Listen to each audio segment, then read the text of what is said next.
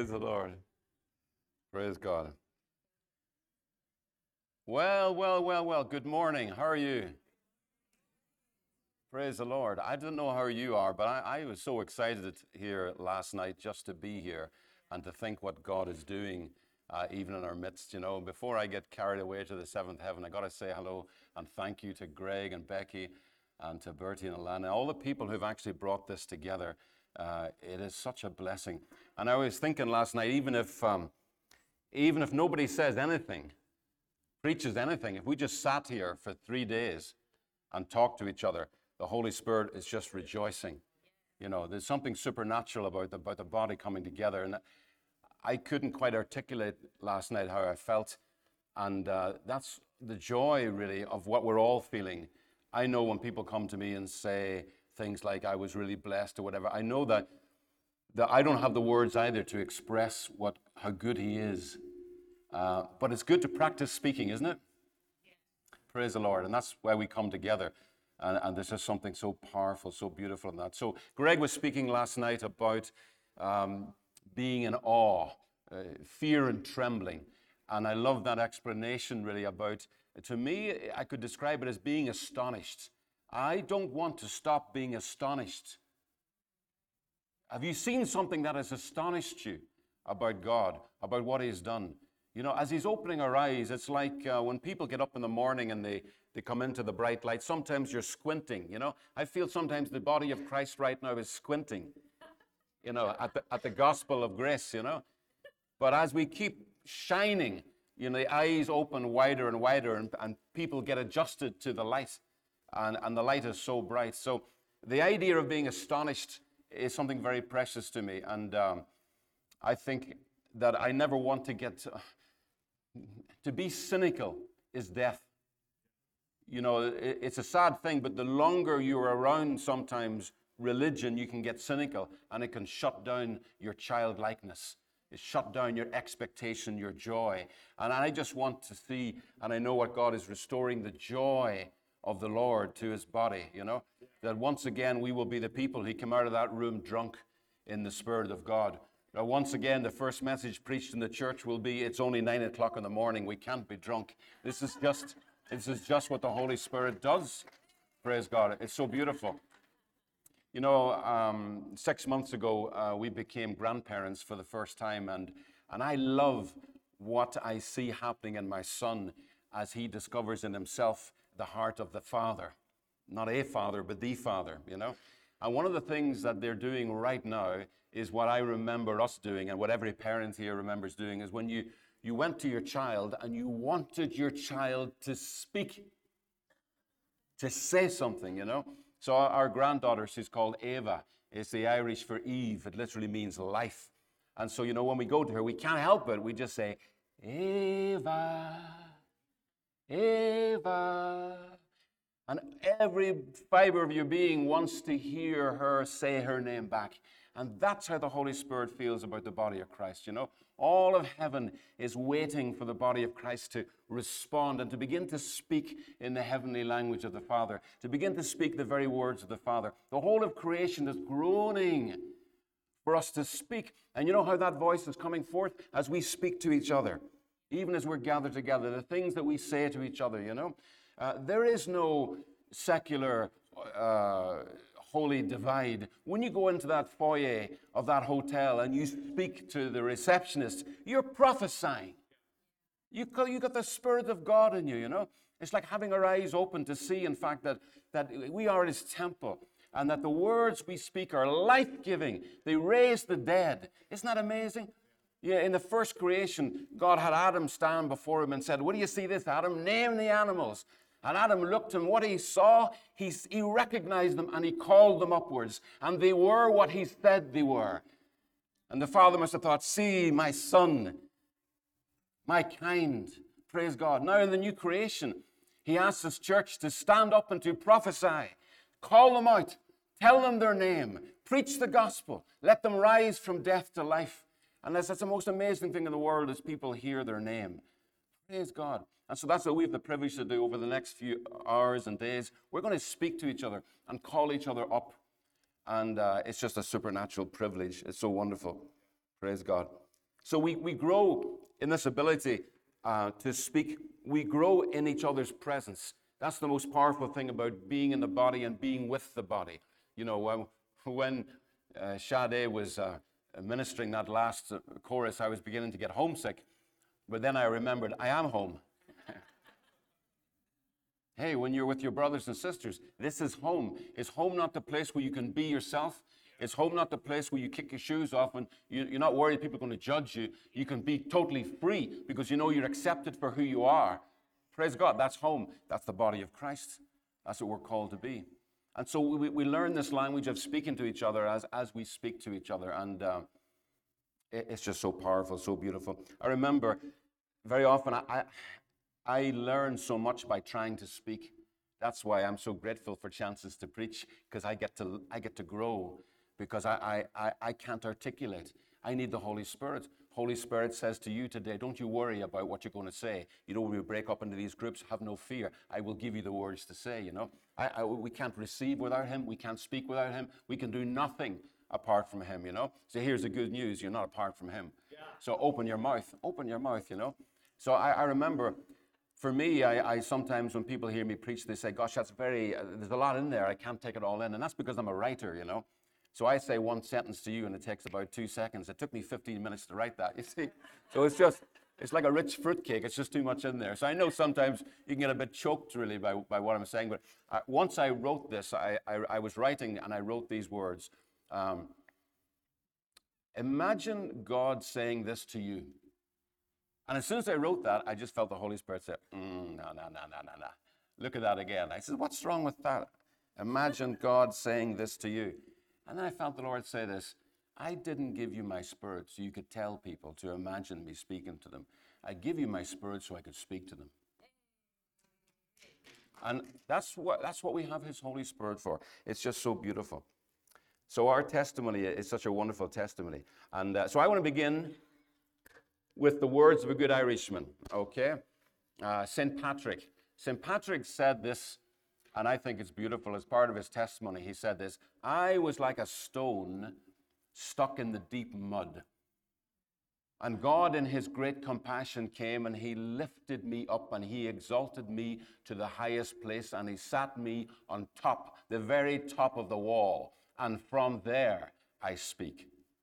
And I think that is so powerful because I really feel that the Holy Spirit is saying to the church, speak from the top of the wall. Speak from the top of the wall. It's just so beautiful. And that's where he calls us to speak from. And he lifts us to speak from that place. So our testimony really is that he lifted us. Amen? Our testimony is the resurrection. He lifted us. Our, our, message to people isn't pick yourself up, clean yourself up, and try and lift yourself up. Our message is behold the one who went into the mud and came and lifted himself up to the highest place by the Father and took us with him. Praise God. That's our message then we speak from there. Speak from the top of the wall. Speak from the resurrection. Start from the resurrection. Speak from your resurrected life. Praise God. Now, teach me to speak that way by speaking to me after the Spirit. Don't speak to me according to my earthly record. See me in the Spirit. Speak to me that way. Teach me to speak that way. So that's why God is speaking, is speaking to us this way and teaching us as the body of Christ to speak from the heavenly realm. Because when people speak from the heavenly realm, things like scales fall from people's eyes. It's just so beautiful. God's voice has the power to call a life up into a new being, being with Him. You know, and the voice of the Spirit does that. It lifts us from becoming to being. I spent years trying to become someone in church. I am not going to live as a human becoming anymore. I want to live as a human being, being with God. That's what we're called to be. A human. I think it was C.S. Lewis who once said something. And I was shocked by this quote. He said, Jesus Christ was the most authentic human being who ever lived. And I thought, how can that be? Thanks, Greg. How can that be? I mean, don't they say to err is human? But then I thought, of course, he was the most authentic human being because God never meant or made humans to be alone. He showed us what it was to be human, is to be with him. It's being with it's just so beautiful. And what has raised me from becoming to being is hearing the gospel as the message of what is because he lives. not what might be if I live long enough and holy enough. I'll say that again. Gospel is the proclamation of what is because of the resurrection, not what might be if I try and raise myself a little bit higher in my own strength. So I've prepared some things to share with you, but I'm not quite sure what will come out because what comes out depends very much on who's in the room, doesn't it? Yeah. See, we draw things out of each other. That's why you should never discount yourself. I hope there's nobody sitting here thinking, well, if I came here, didn't come here, it wouldn't make much difference. Yes, it would. Yeah. And that's why we should not give up getting together. Don't stop being together because when you turn up, you know, it changes the message. Because we call each other up. Because God knows the questions in the room, He knows the snakes in the room. Praise the Lord. So He changes the song. Isn't there something in America called the snake line? Uh, I heard that, you know, it, it's an altitude in a mountain above which snakes can't live. Is that true? Well, we live above the snake line, don't we? Since then you were resurrected. Colossians 3, verse 1. Am I speaking to the people who are resurrected? Since then you were resurrected. Don't you live higher than the snake line? Praise God. So let's call each other up to that level. Praise God. That's, so, that's just so beautiful. You know, so eh, here's, in, in, thinking about where to start, I often think about the story of the American tourist who was traveling around Ireland and he stopped his car to ask an old Irish farmer the way to Dublin. And the farmer's famous reply was, Well, if I was going to Dublin, I wouldn't start from here.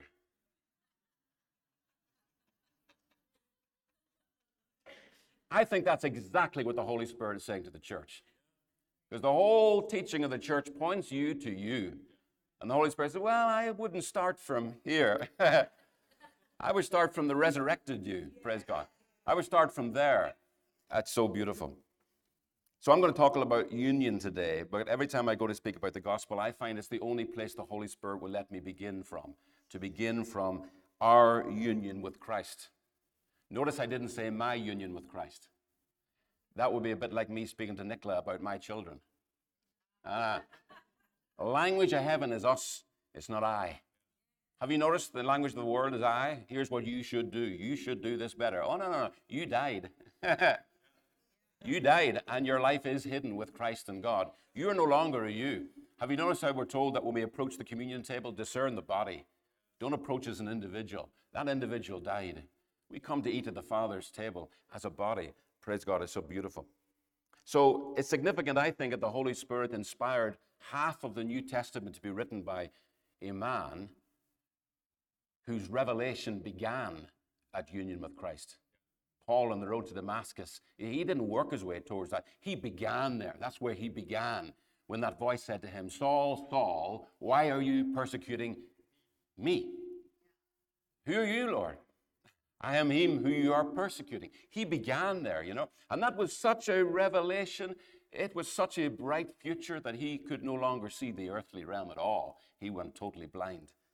Praise God. So beautiful. He didn't preach the gospel from an earthly foundation, he preached it from a heavenly one. He didn't preach from separation, he spoke from union. And he preached the gospel in the power of the Spirit. And he preached from that beautiful revelation that he got on the road to Damascus, you know. And uh, so he got that revelation, the first voice he heard, given that revelation of Christ's union with his church. But the second voice he heard gave him a revelation of his union with the body. Because if you remember, that disciple Ananias came to him, and the first words out of his mouth to the Christian killer, to the murderer of Stephen, the first words out of Ananias' mouth was brother. And at that word, something like scales fell from Saul's eyes. Only words spoken from the heavenly realm can cause scales to fall from eyes, can cause snakes to disappear. So we have that gifting. We can speak from that realm. We can speak from the realm it's all over. we can speak from the realm of pure joy, you know. And because it, that disarms the snake, that takes away the ground from underneath the lie of the enemy. For what can he do to you? If God is for you, if you have been raised with Christ, what can He do to you? There is no more fear of death. There is no more bondage, praise God. But I'm growing in that. Give me grace. Help me to grow. Speak to me after the Spirit. Don't speak to me according to my record. Praise the Lord. Let's read this together. This is Acts 9. I'm going to read and talk a little bit about this man, Ananias, for a few moments because I, I think that's us. I think the Holy Spirit would fill us to the point where we walk out the door into this world and we speak to the Sauls of Tarsus, not according to their earthly records. And there are many great apostles walking the streets today, maybe in Branson, waiting for Ananias to speak to them. Ananias, look at this, Acts 9 from verse 10 to 18. It says, There was a certain disciple at Damascus named Ananias, and to him the Lord said in a vision, Ananias, isn't it great that God knows your name? Isn't it great that God doesn't say, Hey, you, and hey, you in the pink jumper over there. Hey, you. he doesn't, say, he knows your name.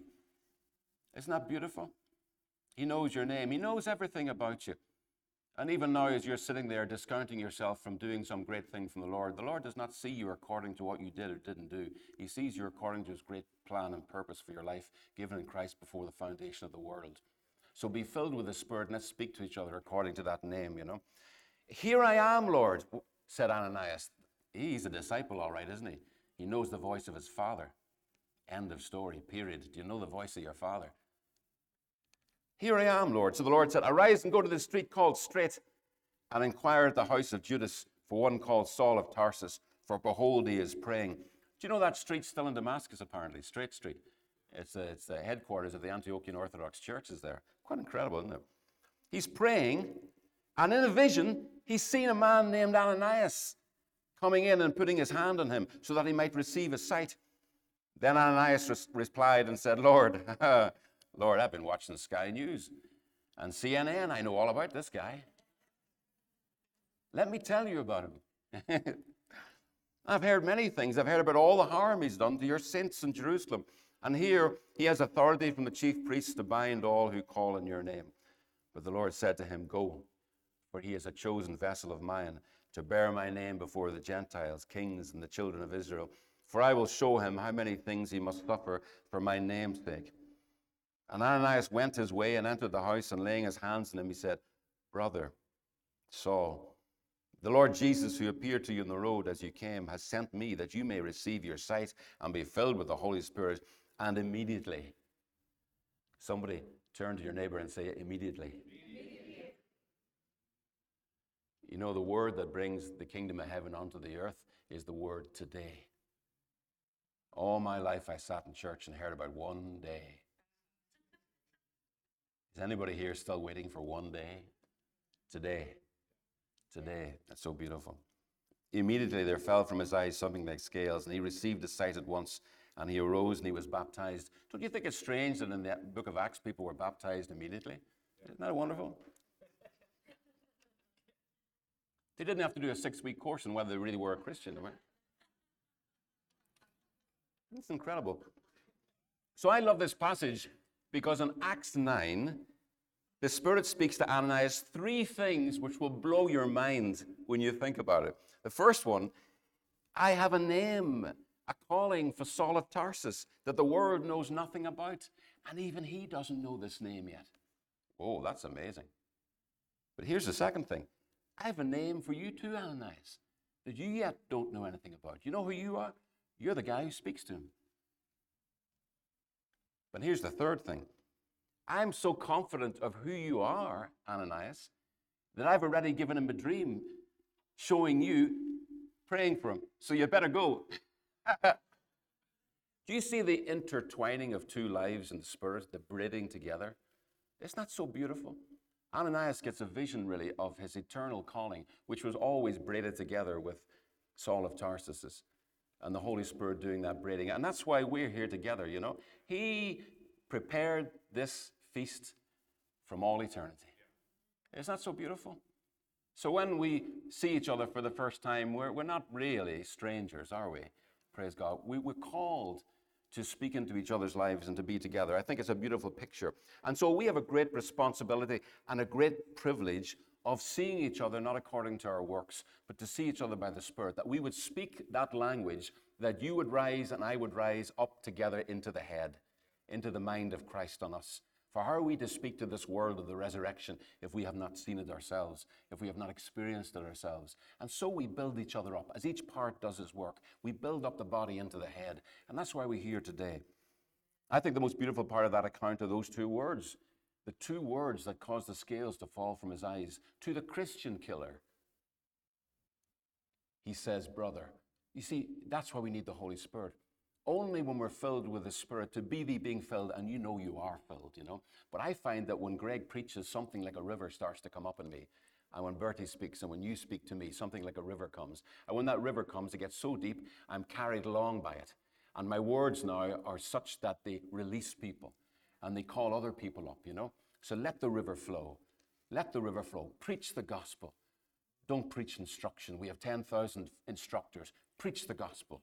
Be a father. Call people upwards. Let that river flow. Be carried away to say extravagant, scandalous, amazing things over people. That their eyes will grow wide like saucers. that religious people would say, you, you can't say things like that to people like that. but that scales would fall from their eyes when they hear these beautiful words. The power to rise from an earthly life into a heavenly one is found in the good news. What we could not do in our own strength, participate in the life of God, He has done by participating in our life. Praise God. He knew we could not reach Him, so He reached down to us. He opened a way that anyone, anyone who would believe in how generous He is could grow and grow and grow from all eternity to take in how good He is, how much He has given. Because to see him is to know him, is to see that he has given. He has given. It's just a totally different way of seeing. And my message to you this morning is very simple. I believe the Spirit of God is still saying to the church what he said to Joshua outside the walls of that city all those years ago See, I have given. See, I have given. It's the gospel. Behold, everything. He's given us everything, even his own life even his own immortality, has been given in Christ. See? Now, don't move from that spot until you see. Because if you start doing instructions without seeing, you're going to make a bit of a mess. Praise God. So he doesn't mind us sitting a long time to see.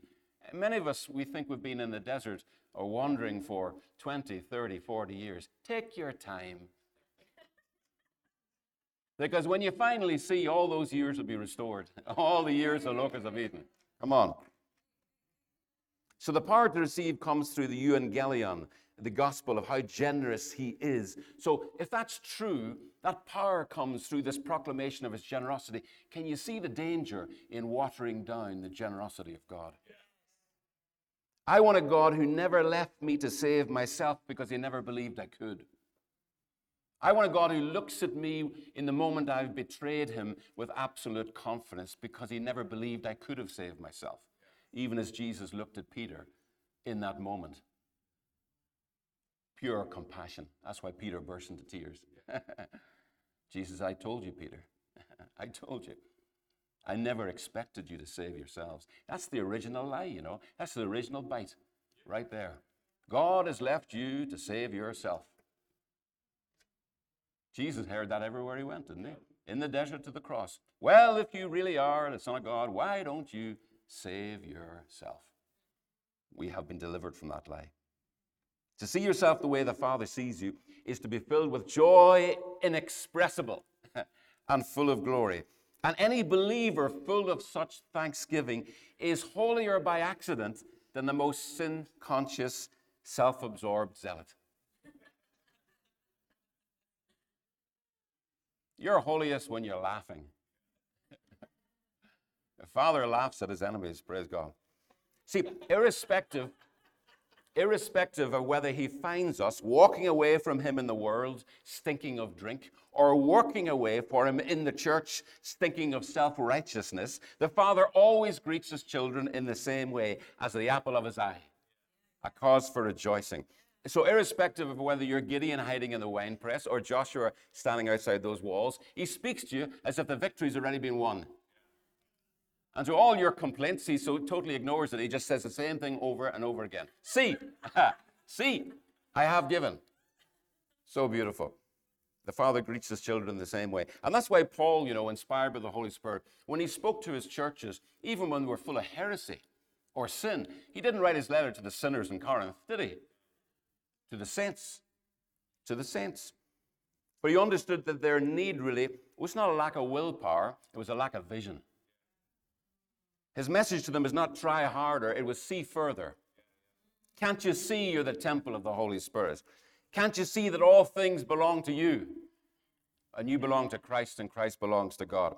Can't you see that you're not mere men? You were raised with Christ. Can't you see the resurrection? See, I have given immortality. Since then, you were raised with Christ, and that's where He begins. And that's where the Holy Spirit begins with us. Which is why that voice in your head that keeps telling you all of your issues is not the Holy Spirit. For He doesn't see that man. How could He? For He was He died, didn't He? Since then, you were resurrected with Christ. Set your eyes on things above, where Christ is sitting down because he's not anxiously pacing up and down to see if Phelim preaches well enough. he's at total peace. Enter your rest as he has entered his. Since then you have been resurrected. Speak from there, live from there, minister from there. It's so beautiful. His message, his message was not try harder, it was see further. I'm going to read those verses. I love them. Since you have been raised with Christ, keep seeking the things that are above, where Christ is seated at the right hand of God. Set your mind on the things above, not on earthly things. Why not? For you died. And your life is, not will be. You don't have a will be life, you have an is life. Your life is hidden with Christ and God. And when Christ, who is your life, appears, you will appear with him in glory. See, in the heavenly realm, everything is today. In the earthly realm, we're waiting for a better day.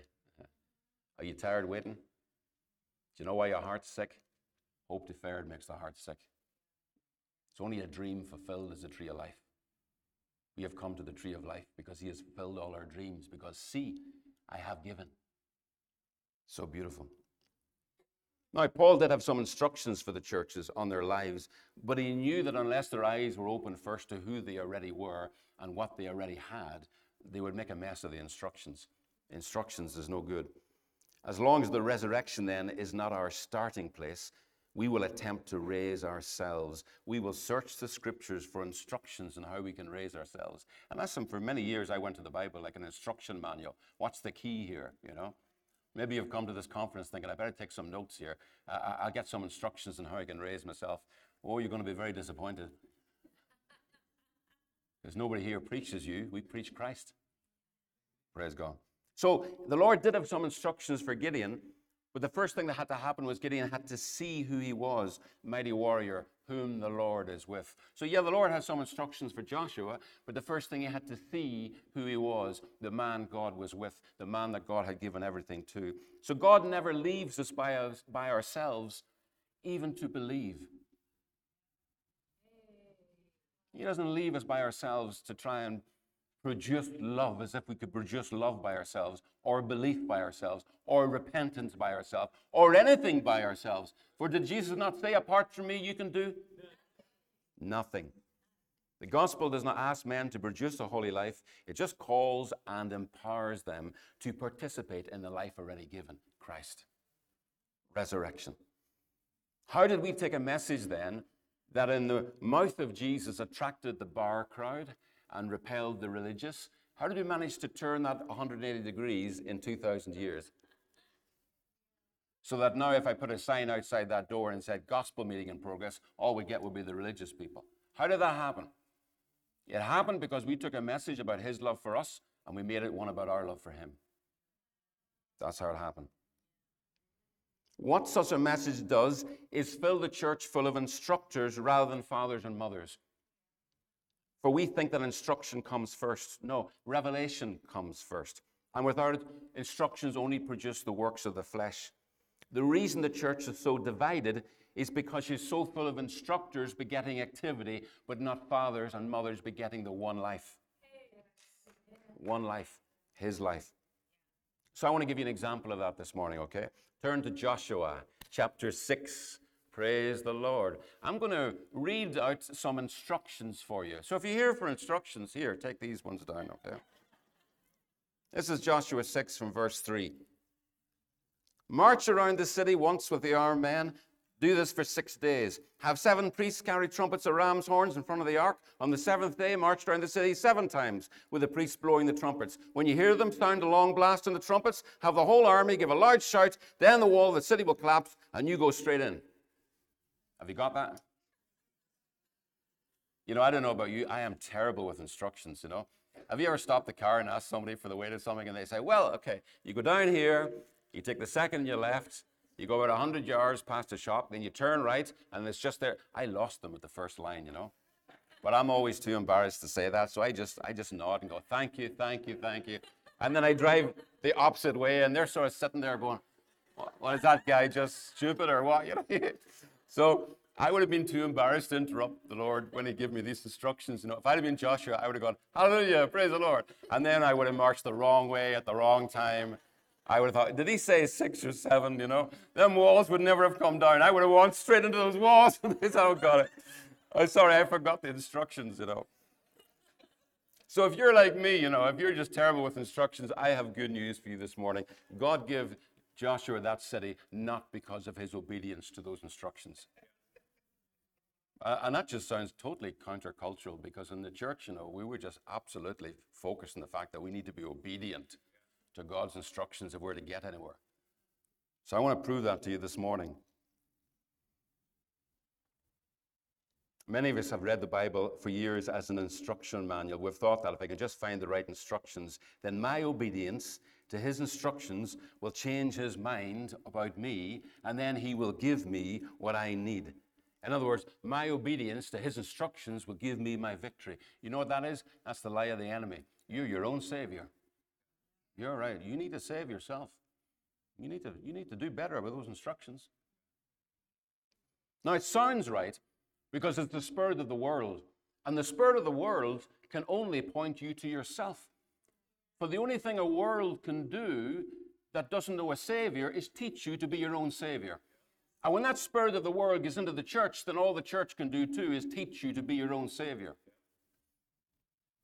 And that's why in every generation we need the gospel preached to, to, to divest the church, the body again, from the spirit of the world. There is no power in any message that points you to you. Forget everything else I say, you can write that down. there is no power in any message that points you to you.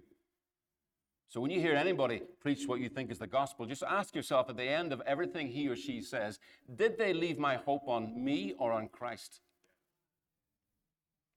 Now, such a message can be dressed up in biblical language, but always underneath the message is the same. Your hope of victory is yourself. Everything depends on your obedience.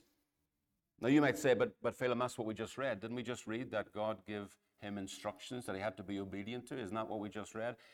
Yes, it is what we just read, but that's not, that's not all of what God said to Joshua. In fact, that's not the beginning of what he said. I read you the end of what he said. What do you call the beginning of a house? The foundation. So let's have a look at the foundation. You see, without a proper foundation, a building will always remain unstable because all its weight is on the wrong place. Without a proper foundation, a Christian will always remain unstable because all their weight is on the wrong place. If Christ and his resurrection is not the foundation of our new life, we will continue to put far too much weight on our own performance, our own obedience as the foundation of our lives. Now, my obedience is important. I thank God that Greg followed that prompting of the Holy Spirit to bring us all together. Aren't you blessed? Aren't you blessed by the obedience to the voice of the Spirit? Praise God. But that's not the foundation of his life. His obedience is not the foundation of his life, or yours, or mine. Christ's obedience is him and his life. Don't let any preacher or teacher try and lay your obedience as a foundation for your new life in Christ. Don't let that happen. You weren't made righteous by your obedience. For as through the one man's disobedience the many were made sinners, so also through the obedience of the one, the many will be made righteous. Here's the good news of the gospel that one's not you. your obedience is not the foundation of your righteousness. Your life in God, Christ's obedience is. And despite the fact that you may have heard a thousand messages in church emphasizing your obedience to God over and over again, no preacher has the right to put you in the foundation of your life, your obedience. That's Christ is your foundation. No other foundation can be laid. And you know who said those words.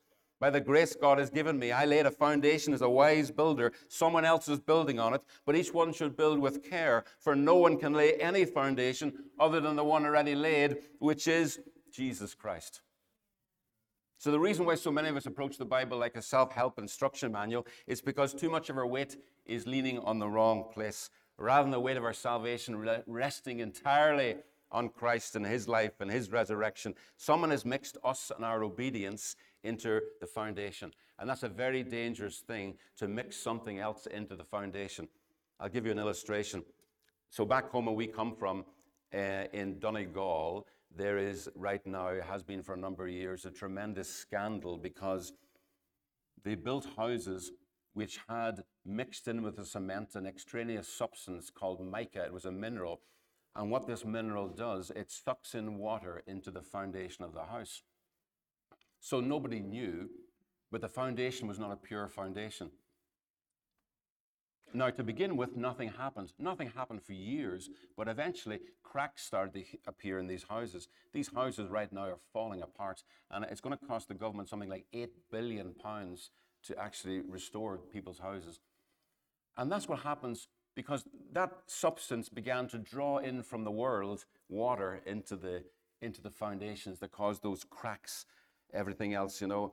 And, uh, and that's what happens in our life as well. In fact, um, those, when somebody mixes you or I into the foundation, we'll either swell up with pride about our obedience or we'll slip into despair that our willpower is letting us down again and again and again. And what those both lead to is division in the body.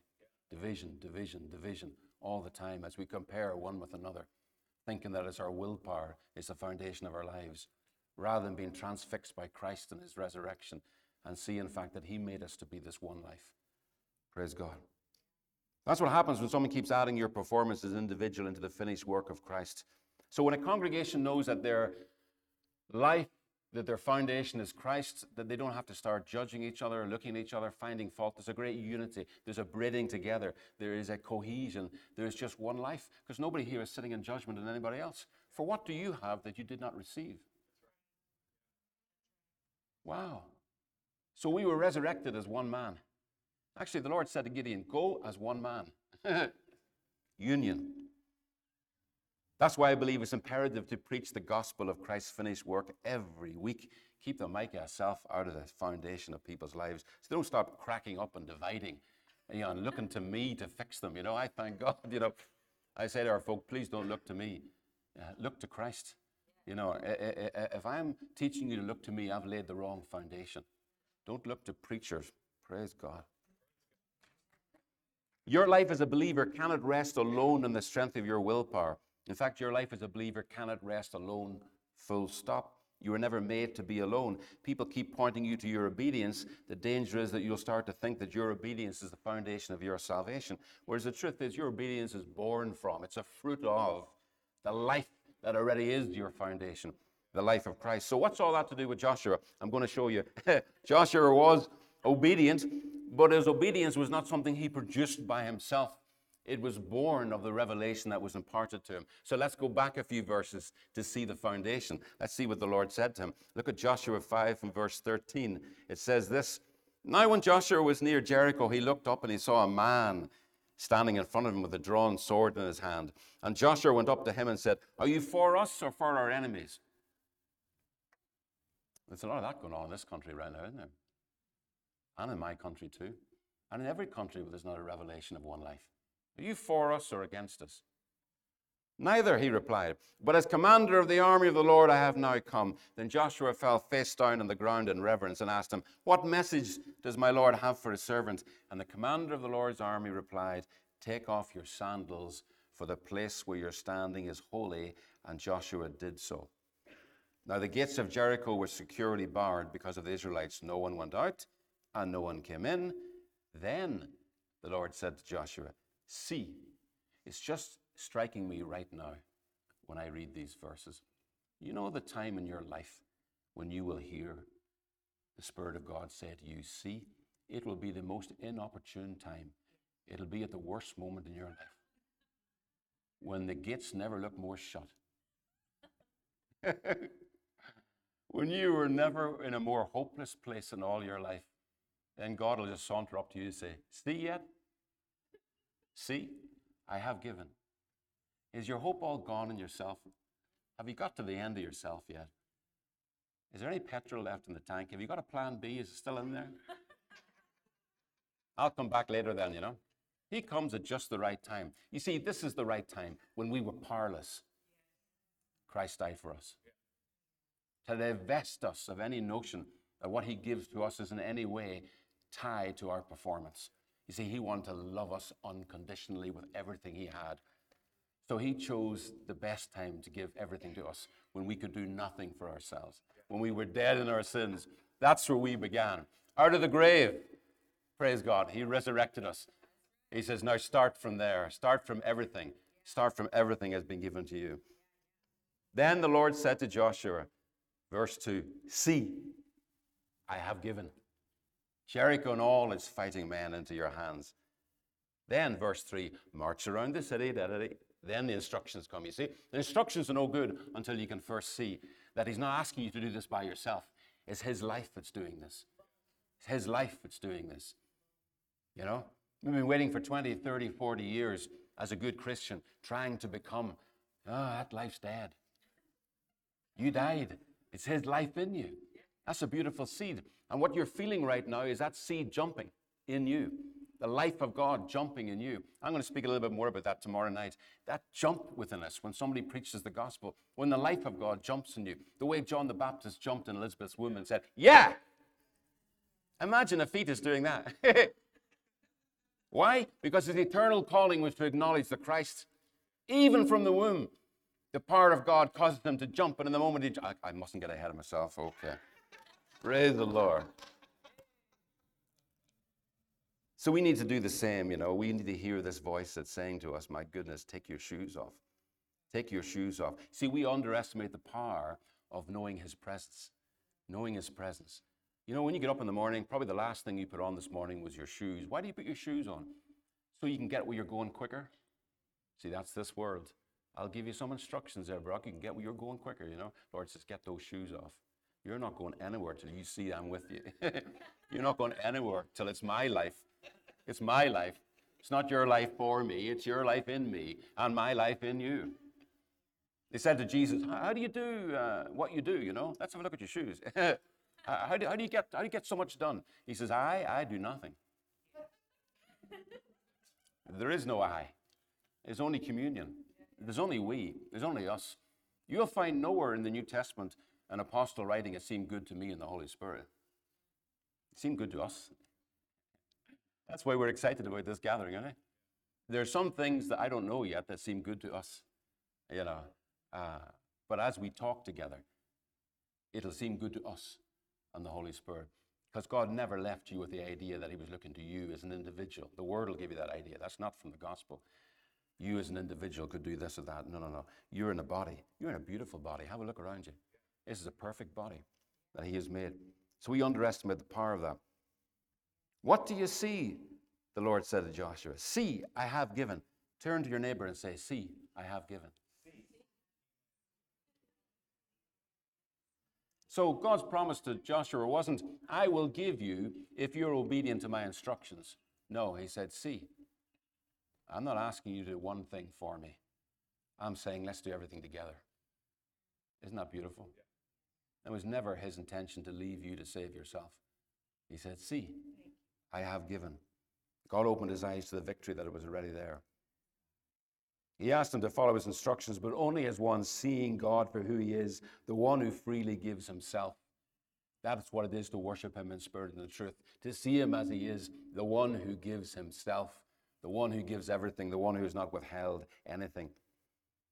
To obey God because you hope that your obedience will change God to be a better giver is to be blind to who he is. Here's the gospel you can't make him a better giver. you can throw all that in the trash can. all those instructions. You're not going to make him a better giver. The best can happen, your eyes will open and you'll just stand there like a child going, Oh my goodness. Oh my goodness. You know, I think often about children. Every Christmas we put up these lights. You know why we put up these lights? Because we're nostalgic, because we've lost our astonishment. There was a time when we were children that things astonished us. But when we grew up, we lost our astonishment. It's the purpose of the gospel to make us children of God, that we would regain our astonishment at life, that we would regain our astonishment. I want to be astonished that I'm here this morning. I want to be astonished at the grace of God. Of all the places you could be today, look where you are. Be astonished. Take your shoes off. Stay there for a month. Just be astonished for a month, then get up and preach the gospel.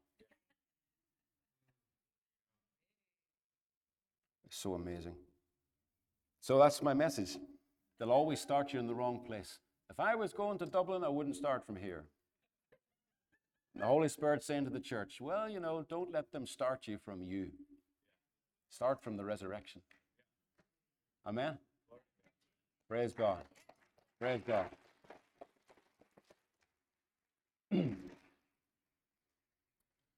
we'll do something a little bit special. We're going to pray, and I was going to bow my head and pray, but I'd like to hear you pray, you know.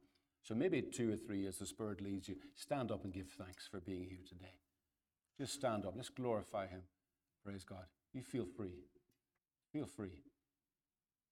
Don't worry if two or three speak at once. He says, I hear the sound of many rivers. Go for it. My brother, stand and speak. Praise God. Praise God.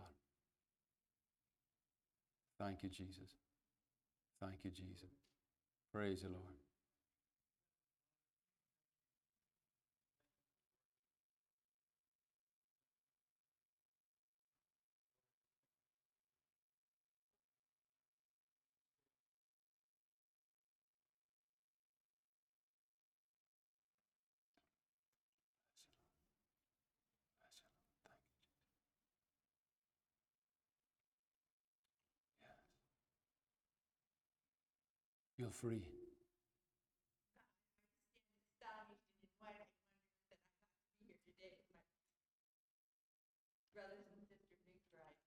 God. Thank you, Lord.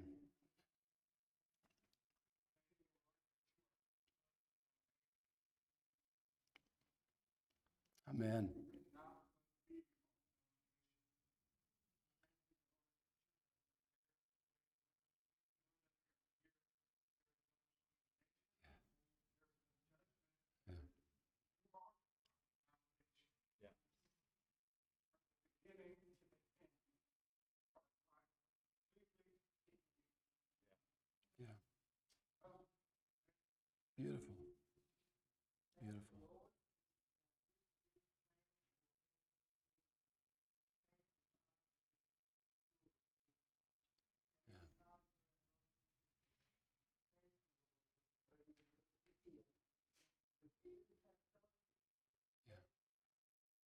Praise God. Praise God.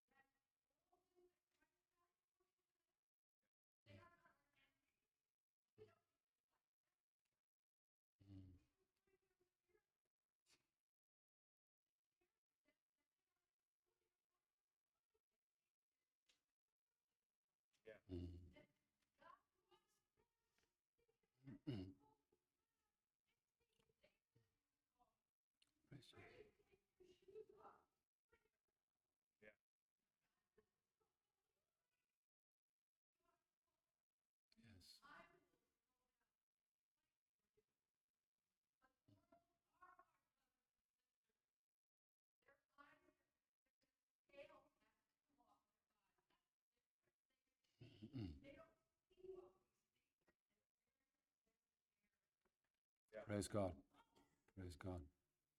Thank you, Jesus. Beautiful Lord. Beautiful Lord. And there's so much more in this room, and that's why we want to spend some time talking together. There's rivers here to flow.